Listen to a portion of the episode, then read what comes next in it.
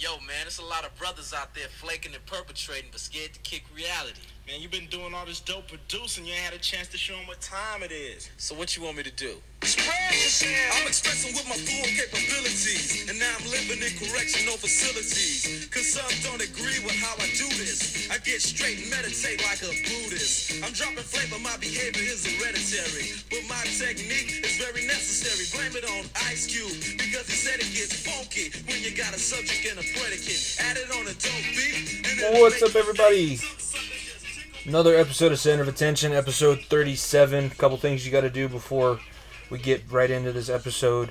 Please uh, make sure you follow the social medias Twitter at COA Pod, at Jimmy Pilato, or excuse me, COA Pod 73 at Jimmy Pilato.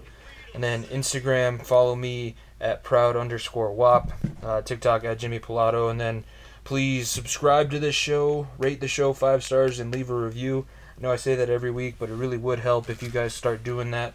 Um, that way we can get more involved and maybe if we get enough, we'll be featured on the iTunes podcast page. And then I'll give everybody a shout out who's rated and uh, reviewed the show. It's not necessarily the biggest incentive, but it is a little bit of, of an incentive. That way, uh, you guys can help out the show and we can maybe start doing this a little bit more regularly, maybe for a little bit bigger of an audience. That's that's always the goal. It's the main goal of everything is just to get keep getting a little bit bigger and a little bit better. Um, yeah. Anyways, that's that. So, welcome back into it. It's Wednesday morning. Just got back from the mechanic, and I'm recording this before I have to go to work for the day. Because ever since I kind of got home and started working, it's been fairly go go go, and I enjoy it.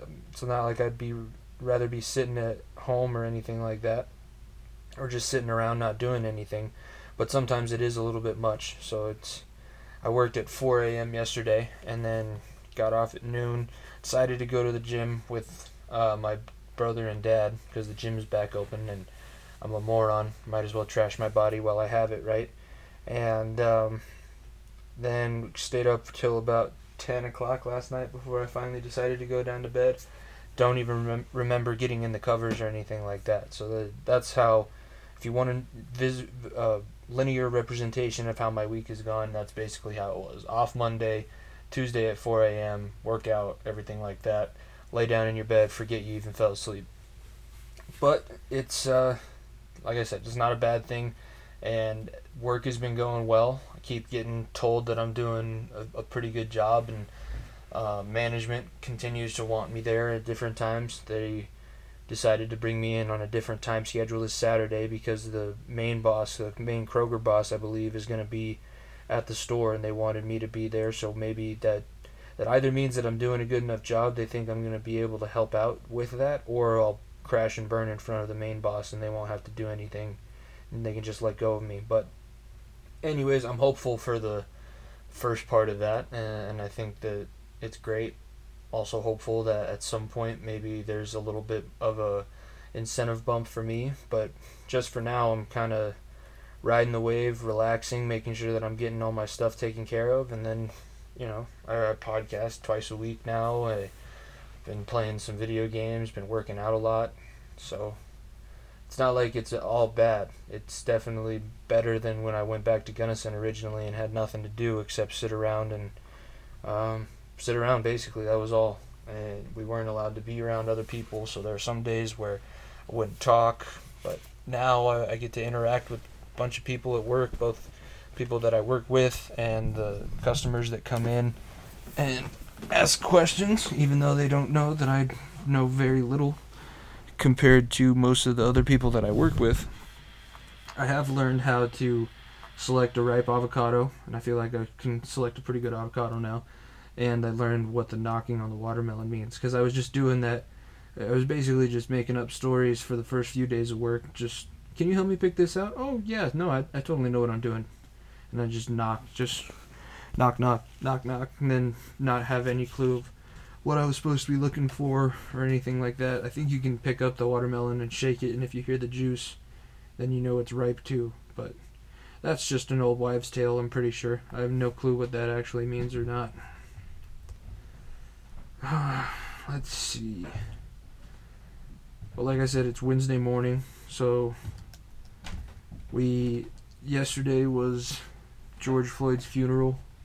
Reverend Al Sharpton spoke, had a big procession out in Minneapolis, and then his brother's testifying today in a congressional hearing, and there's been some other things that have changed since the last episode of the podcast in regards to the Black Lives Matter movement, George Floyd's death, and the police brutality that's been seen in the country. And I think what they're talking about, there's a defund the police movement going on, which whether or not I think if you're you're acknowledging that police brutality is something that happens and it's a bad thing, or if you are not acknowledging it and just either way, the defund the police thing is not a good idea for either side. I can talk more about that in a second, but then there's also um, restrictions on what police officers can and can't use to detain somebody now, and they've completely outlawed chokeholds.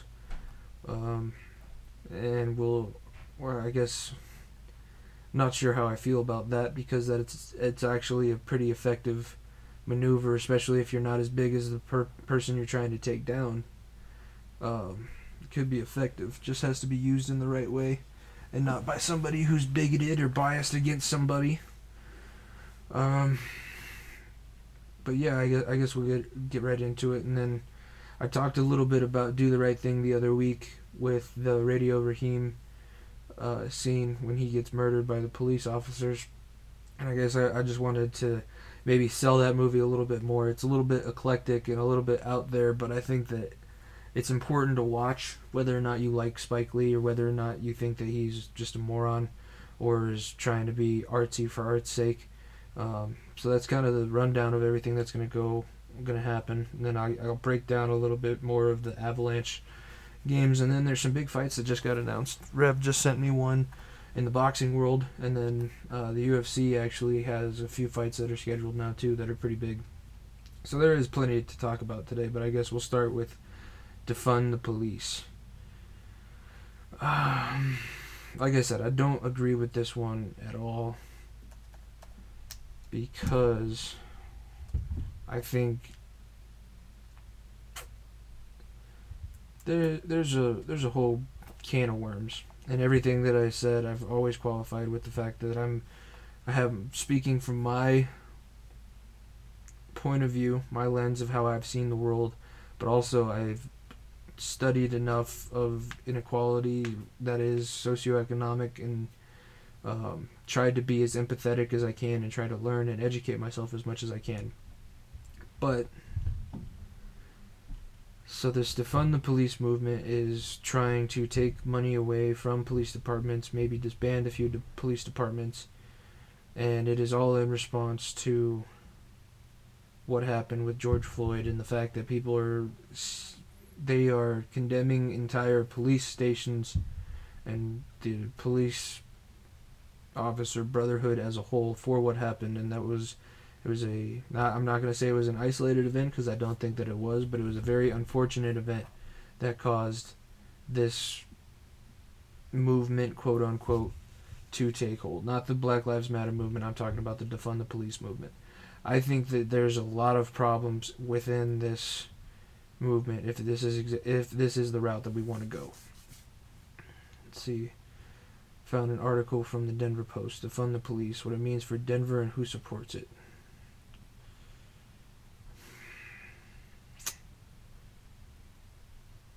Uh,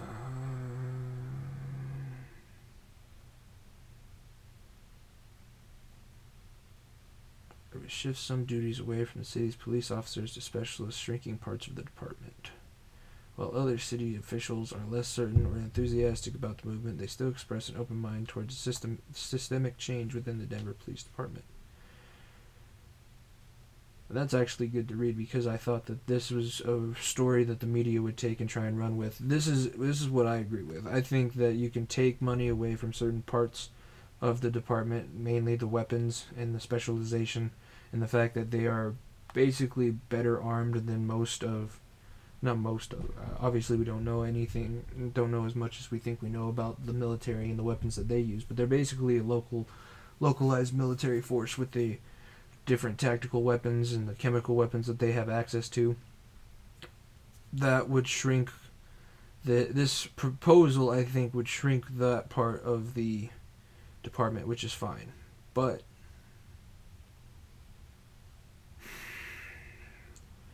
if you're talking about defunding the police entirely and disbanding st- whole precincts and stations and stuff like that, then I think you're going to get into a case of people are not going to realize how much the police actually do help the communities and how much they actually stop from getting to the front door of wherever you decide to live. Wherever you call home, there's more underlying underbelly stuff that goes on that I don't think a lot of us are aware of because the police departments have the resources and they have the ability to take these things down before they become a problem for the community as a whole. That is my issue with this defund the police. I think may, personally I think that there needs to be a major vetting change as to what actually happens in how you decide who is going to be a police officer and who is not. And if they show an inkling of somebody who will hold a grudge, is a little bit biased towards a group of people or one way or the other, then I think that should be a red flag and that should bar you from becoming a police officer. Go ahead, be a security guard, go be a mall cop, anything like that. No disrespect to those those occupations, but those are normally people who tried to become police officers and were f- not able to. I'm not going to say fail, fail, but they were just not able to pass the standards, which should be very high. The standards for being a police officer need to be very, very high because it is one of the highest stress related jobs I think that you can get. This is coming from somebody who's considering a branch of law enforcement in the U.S. Marshal Service, depending on where my mind takes me, I guess, depending on whether or not this is just a whim or whether I get a job in broadcasting or something like that. But this is, it's got to be better vetted because the Chris Rock bit that I talked about the other week, where there's some jobs who just can't have bad apples. That that needs to be true. That needs to be taken seriously, even though it was told in joke form. His his joke, the punchline is you can't if Delta Airlines came out and said, well, most of our pilots like to land, but some like to crash into the mountains, just got a few bad apples, that wouldn't be allowed. But we're allowing cops who have racial prejudices, racial biases, and use this force and use the position of authority against communities and individuals in those communities as a whole. There's there's some things that probably shouldn't be left unsaid. I think that's kind of that's where my thinking lies in the whole situation and that's where I start to see some of the uh, issue coming with some of the movements that are coming out of this. I think that if it's used correctly, this could be the catalyst that was needed to try and spark some sort of change. But this has never been taken to the extreme that I think it needs to be. And I'm not talking about the violent extreme. I'm talking about the fact that we need to be, if if we're really going to get this movement up off the ground in into legislation, you need to constantly have this in people's faces, constantly talk about it, constantly educate people. This congressional hearing that's happening today with George Floyd's brother needs to continue to happen with different people explaining their cases, because what what's happened in the past is that they get one victory and they think that that's fine, and then they just let it go. Not not not trying to use the word they. That's just the people um, when I use the word they, I'm referring to the people who have tried to make change in the past, whatever kind of change that is. But you see the people who have succeeded, the Nelson Mandelas. You know, they they continually push and push and push and get in people's faces and keep getting their message out there, and that's kind of, that's what I think needs to happen. You don't need to defund the police, you don't need to protest every single day you just need to continually make this a part of the conversation and make this part of people's learning experiences because there are a lot of people we saw in the professional sports world with Drew Brees who don't understand what's going on because he's never had to. I don't agree with his statement, and I talked about it plenty last Thursday's episode, but it was a matter of misinformation on his part and then speaking on that misinformation. I don't know why he got asked the question in the first place. It's not necessarily his expertise, but he took that, took the video Malcolm Jenkins released in response, which I think a lot of people should go listen to, listen to his entire video and the rant that he goes on because it's very educational for somebody who's never had to deal with some of the things that he has had that these people have had to deal with. I don't know many people in my life you know, I reference him a lot, but outside of Rev, who have had to deal with something like this. I'm sure that there's a ton. And when I was down in Gunnison, we were doing the radio show, and I had Jordan Carls, who is African American, Rev, who is African American, and then Dom Fletcher towards the end of the school year. Excuse me. Um, I had those people on the show, and every time I brought up the fact that there's probably more bias than we see in the world, and there's probably more issues that we than we are able to see in the world. They all just sat there in silence and shook their head because they understand what I'm talking about. And I, I've never experienced it personally, but I've seen plenty of examples, read plenty of stories, heard too many people tell stories about some of these things. Rev has a story that he posted on his social media. I know Jordan grew up in Minnesota and then came to Gunnison Eh, eh, and he when he was out in Fairview because that's what we were talking about. We were talking about the Colorado National Championship team, and if you go watch that thirty for thirty, the Gospel according to Coach Mac that talks about those teams, they reference the fact that Boulder is a very sheltered white community that did not trust the black athletes that were coming to the town to try and win championships, basketball, football, whatever. But they were profiled, they were watched, they were harassed and everybody in the community was fine with it because they wanted to keep Boulder a predominantly white granola country, or not country, granoli city. So there's got to be some dialogue. There's got to be less anger and more understanding. There's got to be less arguments and more discussions throughout this entire process on both sides because I know plenty of people on the opposite side of me who are now feeling attacked, or they look a lot like me, but they don't see the part of the conversation where, yes, people are telling you that you're shitty at your job, people are telling you that you're no good, people are telling you that you're a murderer, but this has only been going on for you for like two and a half weeks. What about the kid who is in some small community that is a very small minority population, and he's been told that his entire life. You got to see both sides of the argument, and I think that's where this mis- miscommunication is coming from. That's where I think we started. We're starting to see an argument brew instead of, you know, discussion and possible change. So I think that everybody on both sides could be more open-minded, and that would help out immensely. Staying with the police department, new regulations I saw this morning on the news before I went to the mechanic. You are no longer allowed to use chokeholds. You are no longer allowed to use any of the restraint techniques. And I believe that they're going to try and pass something to where body cams need to be on at all times, and it's a fine for however long you have your body cam off. I don't know if that is actually going to happen or if that's just a proposal. But the chokehold thing, I think, the chokeholds and the restraining techniques, I think, are a bigger issue because uh, it they yes they can be used in a bad way and we saw that in the video and Dar- Darren Chauvin not only should go to prison but he should have to go fight a professional fighter and see how a real chokehold feels. And I think that's where you know they they train people when they use tasers. You have to be tased so that you understand what's going on when you do that to somebody else. I think the same goes same should go for when you learn a new chokehold or a new restraintment technique. They should put it onto you so you know how it feels and you know how uncomfortable it is, but not in a bu- way where they're bullying you because then you just create more problems. The instructors need to be teaching these techniques to the officers in a way to just show them that you don't have to escalate the situation. You can use these to try and de escalate a situation. They hurt, they'll get you what you need They'll restrain your perp, and then you can just let it go. You don't need to hold it forever. You don't need to do it to excess. You don't need to do it just to hurt people.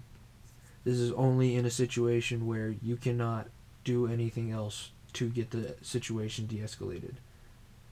That is that's another thing is that the de-escalation techniques that are taught in the police force are very very minimal compared to something that even I've done as a resident assistant. That's all we do for the 2 weeks of training that we go down there is learn de- de-escalation tactics. And you say that it's a different situation, but there's high stress when you're living with somebody and there's you've been letting something slide and something slide and it digs at you and digs at you and digs at you. Then all of a sudden you're arguing over nothing but it's not really over nothing. It's because you let this thing slide and now it's gotten to this point. There's a lot of stress and tension in that situation too. Plus, when you're the roommate who didn't go get the RA, you're feeling defensive because you feel like it's an attack on yourself. There needs to be more education and de escalation. There needs to be more education on when and how to use these restrainment techniques. You don't need to outlaw them completely. I'm not saying that handcuffing a guy and putting a knee in his back while you're handcuffing him and making sure that he stays on the ground and doesn't come at you or somebody that you're with, your partner. I don't think that that's unreasonable to use, but I think it is unreasonable to use to the excess that we saw in that video, and I think it's unreasonable to use just to punish people. Being handcuffed is already uncomfortable enough, rightfully so, because most of the time you did something to earn that position. You did something to be put in those handcuffs. You did something to be put in the restraining hold. But you need to be smart. You need to understand what you're doing when you do this. You need to understand the possible harm you could cause by doing this. And I think then we won't have as many issues with everything that's been going on because there again there will be an educational aspect to this. There will be a reciprocal nature to th- these changes that are being made to where you learn what you should and shouldn't do, how it affects people and how it won't. And I will learn, you know, compassion, empathy. It's this whole thing, everybody is attacking one side, and yes, one side is definitely more at fault than the other in this situation. But it's not to say that there hasn't been fault on both sides in the past. And that is my thing. I don't think that we should full on blame one or the other side. The guy who killed the, the guy who killed him and the cops that watched. That that's fine. Don't do don't. I don't think they deserve any kind of rec- a, a special treatment, reprieve, anything from what they're going to be receiving. Guys in Buffalo that shoved the 75 year old man down all resigning, I don't have a problem with that. That's probably something that should have happened. It probably has been building to a point, or probably just you know dealing with the entire stress of the situation and the fact that there's this this many protests going on for this long in this many places. That's fine, but educate yourself, educate the people around you, make sure that everybody is understanding the same thing. There's no miscommunications because I think a lot of the problems that we are seeing could be solved by just a better communication, more open communication, and not jumping to the fact that this person is attacking me.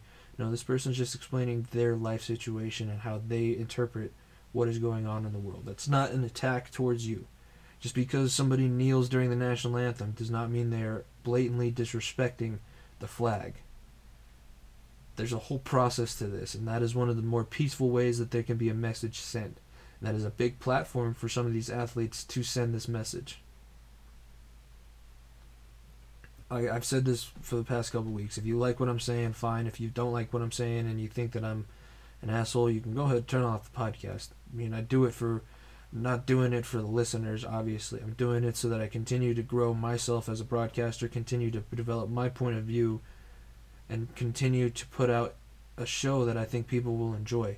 And I do think people enjoy the show, whether or not it's all the time, consistently, whatever. I don't care about that. I'm just making, trying to make sure that I make content that people enjoy and that people can go to and listen and understand my way of thinking and my personal point of view on things. It's similar on the topic, but when I woke up this morning and I went on Instagram, Rev had posted another scene from Do the Right Thing. And it got me thinking about how important and how well that movie could be used in situations such as the times that we're living in. I talked about it when I showed Dom the scene of Radio Raheem getting murdered, but this it was just a random accident in a communications class that we were watching this. Um, we were. It was in Communication Theory three, and we were talking about the ways to use different points of view, and how point of view and time and timelines are kind of constructed out of nowhere. Um, we had watched Memento, and then I can't think. There was a there was a Japanese film, and it's told from three differing perspectives. I'm gonna Google it real quick.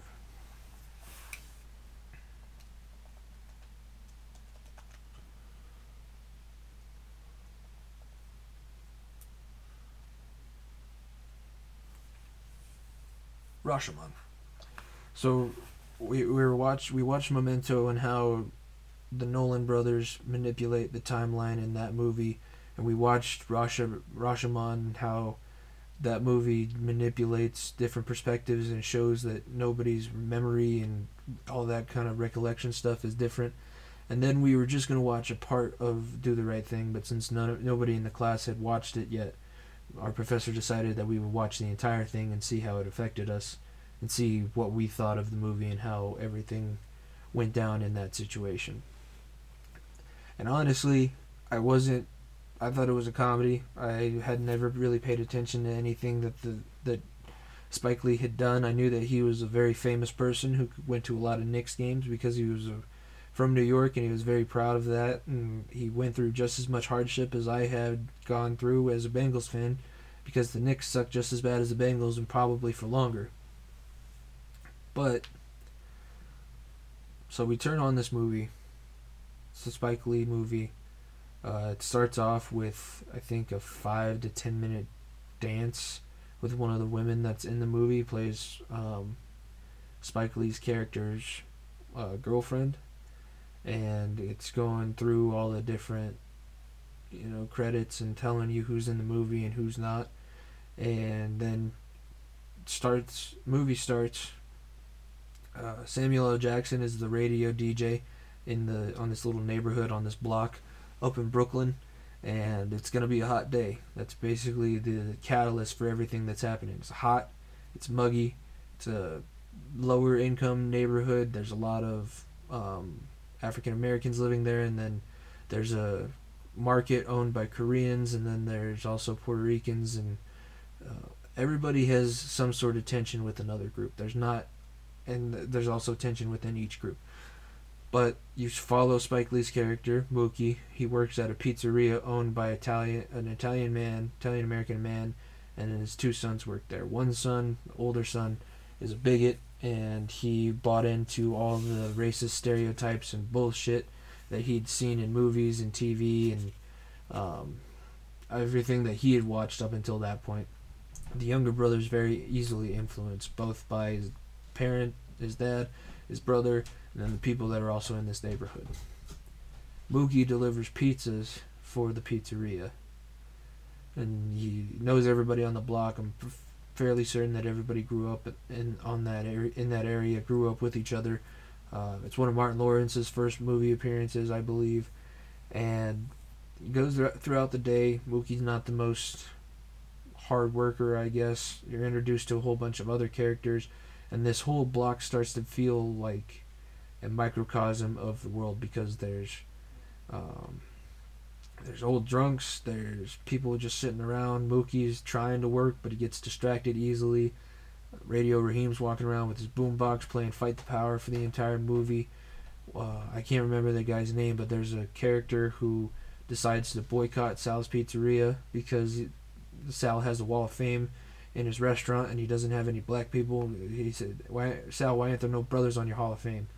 And it's it's uh there's tension throughout the movie because of the first son of Sal and the fact that he is so racist and bigoted and doesn't understand. There's actually a pretty funny sequence in the movie where Mookie and him are talking, and, and Mookie goes, Who's your favorite basketball player? Magic Johnson. Who's your favorite movie star? Eddie Murphy. Who's your favorite rock star? Prince. Every you you talk all this hate and you talk all this bad shit about black people, but all your favorite people are black. Your hair is kinkier, kinkier than mine. You could be black for all I know, and that whole thing. But it's there's tension, and it seems a little eclectic, and it seems a little artsy fartsy. I I think for people who've originally seen it, because you either love it or you hate it. Um, but I think that it is a good way of Spike Lee using all this eclectic behavior and all this weird storytelling and the fact that you never really understand what's going on at any one point in the movie. And you know it's it's a powerful movie especially towards the end when you see Radio Raheem die and the riots happen and the fact that everybody is on edge the entire time and one small thing happens and it blows everything out of proportion um it's it, it's great movie. I, I highly recommend it, uh, and I'm sure you can you can rent it on YouTube for three ninety nine. And I don't think that it's on Netflix, but uh, especially in the times that I'm talking about now, and the fact that I was saying everybody needs to educate themselves, this would be a step towards people educating themselves about different perspectives because this is Spike Lee's neighborhood and his um, the you know the the review of this Google's summary of the plot. Salvatore F- Sal Frangione is the Italian owner of a pizzeria in Brooklyn. Neighborhood local bugging bugging out is his name. Becomes upset when he sees that the pizzeria's wall of fame exhibits only Italian actors. Bugging out believes the pizzeria in a black neighborhood showcase black actors, but Sal disagrees. The wall becomes a symbol of racism and hate to bugging out and to other people in the neighborhood and tensions rise. That's pretty good description of how the movie goes. It sounds stupid and it sounds trivial, but um, stupid and trivial and could also happen and probably has happened throughout history in the world. And I think that in times like these, if you're not trying to educate yourself and better yourself, then I don't understand what you're trying to do. Um, it's available on YouTube, Vudu, Google Play, iTunes, and Amazon Prime. You can rent it. Um, I'm sure it gets played on if you have the cable movie channels, but that and Remember the Titans are the two movies that I go back to the most, especially in times like these when everything is kind of uncertain and nobody understands everything that's going on. Because it talks about how people can come together and it talks about remember the titans talks about how people can come together and do the right thing talks about how easily people can come apart. Whether or not it's over a wall with italian actors or uh, high school football in virginia back in the 60s and 70s know, everything has a purpose everything has a point not i think everything honestly in this world is related to one another you can't do one thing without affecting another. The butterfly effect we all learned in elementary school, and it seemed way out there, but it kind of it seems like it's more true than it isn't at this point.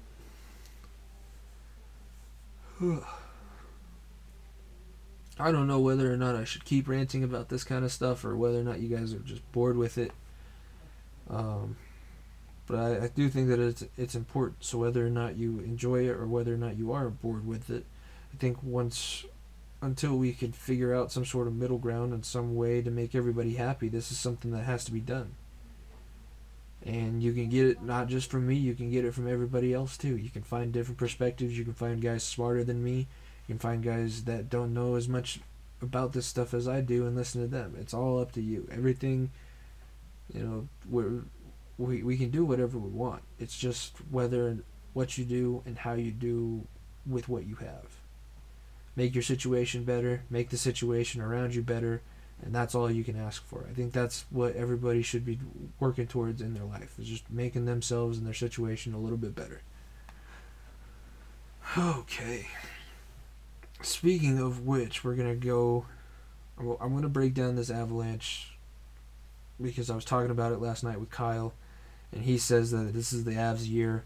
And I, I want to agree with him, but I'm also hesitant to agree with him mainly because this is a very different circumstance for a lot of this has never happened before and the Avalanche were on a very big hot streak. That right before this last streak ended with a pause, they were on the longest winning streak in franchise history at I believe 18 games, I, I think. Let's see. Maybe it was longest point streak. So, one, two, three, four, five, six, seven, eight, nine. It was a nine game point streak. Then they lost to St. Louis. They were always chasing St. Louis throughout the entire season. And I feel like they were starting to get to the point where they could uh, compete with a team like St. Louis, who had all that playoff experience, had everything that was, you know, going the way that it should have been, and going the way that people expected them expected it to. And I think that they would have been in a good situation had the season continued, had them make the playoffs. They had the chance to possibly win the first seed and take over home ice. Uh, or, you know, there is a chance that they lose home ice at completely and, and drop to the eighth seed. Nobody ever knows what's going to go on in hockey, but there was like four or five points separating whether or not they'd have a home playoff series at all, or they would have all all on the road and not be the high seed at all. Um, I believe it was between them and them, St. Louis and Dallas had like a four or five point split that would have flipped everybody in their situation going into the playoffs. Doesn't happen. Season doesn't finish, and now everybody's just been sitting around waiting. People who are hurt getting time to freshen up. Teams who play a very physical style of hockey able to freshen their bodies up, and they're going to be able to come back. And teams that are directly in this playoff format now have time to get their bodies right and get key players back. Uh, the Avs had Rantanen out, and I think this gives him time to come back and be the same type of physical, tough nosed player that he's been in the past. But teams like Vegas, teams like Nashville, teams like Dallas that have these giant players on their lines and they don't play the same way that the Avs do. The Avs basically play run and shoot hockey. They are the Bills from the 90s. They are go, go, go. They have the fastest skaters, I think, in the league, possibly the fastest skaters in the world. And Nathan MacKinnon and Cale Makar is becoming a great player in his own right. And but these teams that have been very big have been given us some huge problems in the past.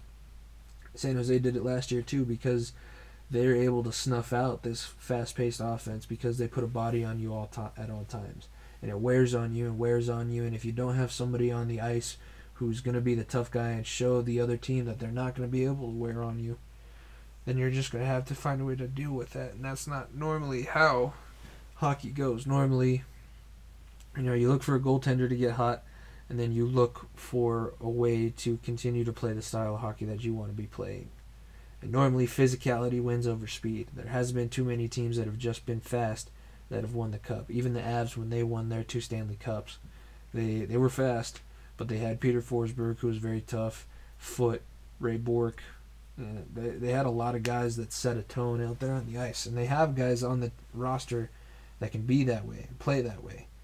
But the head coach Jared Bednar doesn't necessarily like that style of play. Doesn't really like guys to play that physical. Doesn't really like guys to get into fights. And I think it cuts the legs out from under the team. It's uh not gonna lie, it's nerve wracking. I'm not sure how everything is gonna play out. I'm not sure whether or not this is a good thing or a bad thing for the Avalanche. I think I'm leaning towards more that it's a bad thing. The sports analyst in me says they were hot now they've had time to cool off. Everybody else has had time to catch up. Now they're going to have to try and go out there and get hot again right away. That's just not how the world works. I mean, you can't turn it on and turn it off. There's very few teams, very few individuals who can do that. It was a quote used in The Last Dance with Roy Williams when he was an assistant coach at North Carolina when Michael Jordan was there. There's not many people who can turn it on and turn it off. But Michael Jordan was one of those people, and he never turned it off. I don't know if we have somebody on the Avalanche roster who can turn it on and turn it off and just be ready to go as soon as it goes. You got Landeskog. I think he's a great captain, tough guy. He can be your enforcer, your bully. It's fine. I think Makar needs to get a little bit older, stop playing like such a rookie, be a little bit more physical. You'll score more goals that way. And once Rantanen comes back, it's another good puck handler, guy who can skate, but a guy who's also tough and brings that edge to your team. So those three guys are the key to this thing moving forward, and then you got to figure out which goaltender is going to have the hot hand. Is it Francouz? Is it Grubauer? Could it be both? Could you rotate them in every every game or so? Because you know that's also what um, that's also what the Avs had when they won their Stanley Cups was an awesome goaltender in Patrick Roy, and a guy who didn't take any crap, and a guy who could go out there, give up four or five goals, and then come back right away and shut the team out the next day.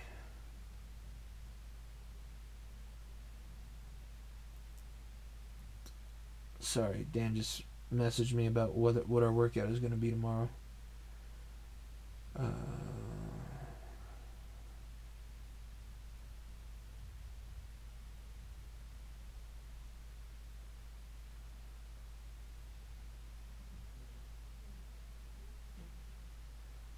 to do back. I'm gonna take Dan down to Prestige Fitness tomorrow and see whether or not he wants to sign up for his own membership. I bought my own membership yesterday, so. Anyways, back to you know you got to figure out who's going to be the goaltender that you go through the playoffs with, the guy that's going to give you the best chance to win. Um, and I, I I like Jared Bednar. I think that he's a good coach. I think that if he lets the team play a little bit more with an attitude, that helps out even more. But this was the year that the Avs should have had to win the cup, and now that it's coming down to this restart and whether or not, you know, never know who's going to be showing up. It's a, it's a tough situation. We talked about um,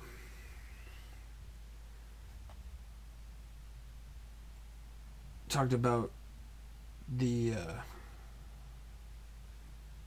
UFC over the weekend. We watched the we had the people over watch the pay per view, and um, that was all fun and, and good. And I think that it was a great it was a great event.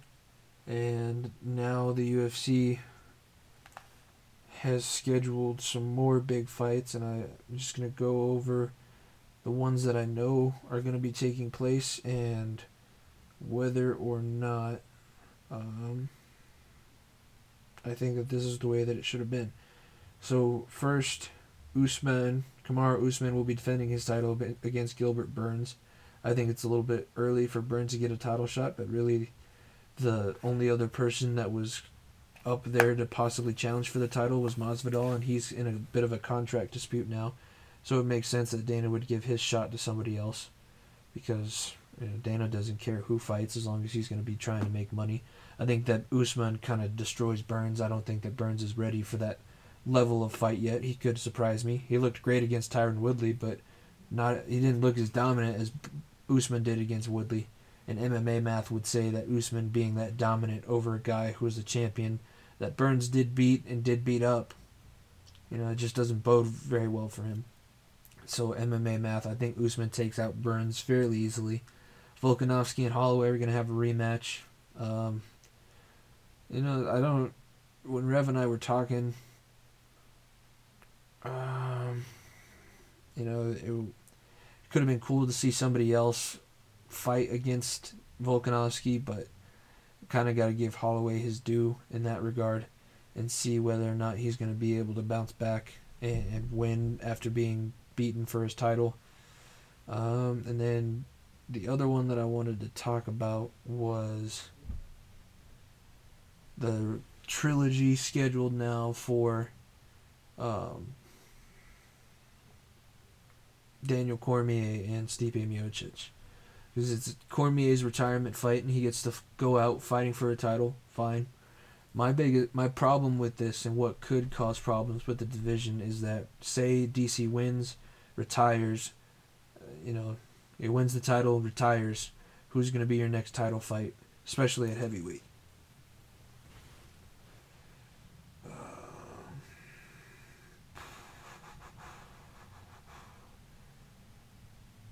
I don't have a problem with this fight in the fact that it's a better trilogy than what we got with DC and John Jones because John Jones dominated DC in all those fights. Uh, the only reason that DC kept getting a shot to fight John was because they had such a heated rivalry and hated each other personally. So let's that one's scheduled for August fifteenth. So let's say, you know, Stipe wins, beats DC. Yeah, that's great, and then you can give him either Francis Ngannou or Curtis Blaydes. Curtis Blaydes is going to be fighting Volkov here coming up soon, and that could be possibly a contendership fight. Um, but mm, you run into problems here. If DC beats Stipe, retires, then you have to vacate the belt, and then who's going to be your title sh- title fight coming back? You're going to give Stipe right back into it, even though he just lost. I mean, technically it would be an immediate rematch, but this is the rubber match for the rivalry series, so this is the rubber match of the trilogy. I don't know if that necessarily goes very well together. I think you start losing some casual fans if you do business that way, where if a guy can lose the title shot or title fight and then get put right back into the vacant title fight. I think uh, Francis, after this fight, is getting the next shot at the title, whether that is against Stipe if he defends his belt against DC, Stipe if it's a vacant title fight. You know, if Curtis Blaydes beats up Volkov, maybe you give the vacant title fight to Francis and Curtis Blaydes. I don't know if people want to see Curtis Blaydes fight Francis Ngannou again because Ngannou's done nothing but destroy him every time that they fought. Um,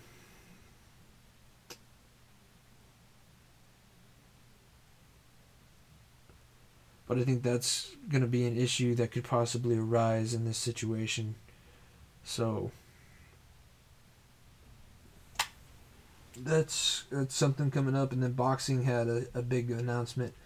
Uh, Tyson Fury announced on his social media that he and Anthony Joshua are going to be scheduled to fight coming up.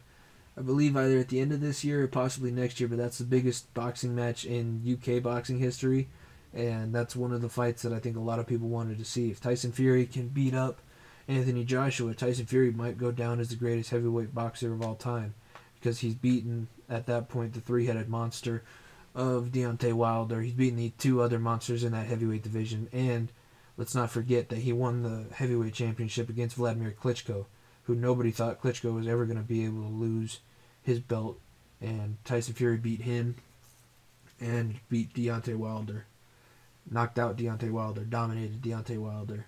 It's a little bit tainted now that Joshua has that loss against Ruiz but he seems remotivated, refocused. He's going to be boxing his face off. But if Tyson Fury keeps with that same strategy that he used against Deontay Wilder, the fact that he's six foot nine and close to 300 pounds and could just walk people down, has super quick hands, knows how to box, knows how to fight, knows how to avoid, it is a tough matchup for everybody. Joshua's got some power, but he doesn't have Deontay Wilder power, and we saw how much that power affected Tyson Fury in the last fight, which was not much. So this is a good matchup. We'll I'll talk a little bit more about it getting closer to it, but those that's the big big fight news coming out of uh, what's been going around. Then real quickly, just gonna clear up some things from the other episode. I talked to Zach after released Monday's episode, and he said that I got most of what we were talking about with uh, the lumberjack competitions right, but uh, he he sent me a text and said we went and saw that log show, the the lumberjack show, in Tennessee. Um, Cogar, the Cogars are basically he said the Manning family of the pro lumberjack competitions, and Cogar's the U.S. champ, but the U.S. champion is, doesn't really compare to Australia and New Zealand at the moment. Um, they do have competitions on ESPN two, unlike the at the nine o'clock slot. Um, but everything else he said that I was talking about was correct. I was going off of a kind of an off-brand organization. The main brand that does these lumberjack competitions is STIHL, um, and I believe they might be having their competition still um, coming up. But that's just a little bit of a follow-up from the the ESPN 10 segment that I talked about on Monday. Um, honestly, I think that's going to be the end of the show for today. I'm gonna get go upstairs and get ready to go to work, eat something before I leave the house, and um, I'll be I'll be working till nine tonight, so it's gonna be a little bit later of a night than I'm used to. But I, I want to thank you guys for listening. Be sure, like I said at the beginning, follow the social social medias: Twitter at COA Pod seventy three, at Jimmy Pilato, Instagram at Proud underscore Walk. Uh, please subscribe, rate the show, review it like I said, if I get more reviews, I'll start reading them on the podcast, give you guys shout outs. Um, but I'd, I'd like to get this thing on the map a little bit more, get people into this a little bit more, and see whether or not I can continue to do this and keep doing it the way that I want to. I, I've liked it so far. I think that I'm getting better at it each time that I go. Uh, I say that a lot, but it's true. It's the truth. I appreciate everybody listening and supporting me on this journey. And I'm, I'm hoping to give you guys some sort of update as to what's going on in the future. But for now, just to keep rolling with the punches and keep moving on down the road. But thank you guys for listening to episode 37 of Center of Attention, and we will see you guys on Monday. Have a good weekend, everybody.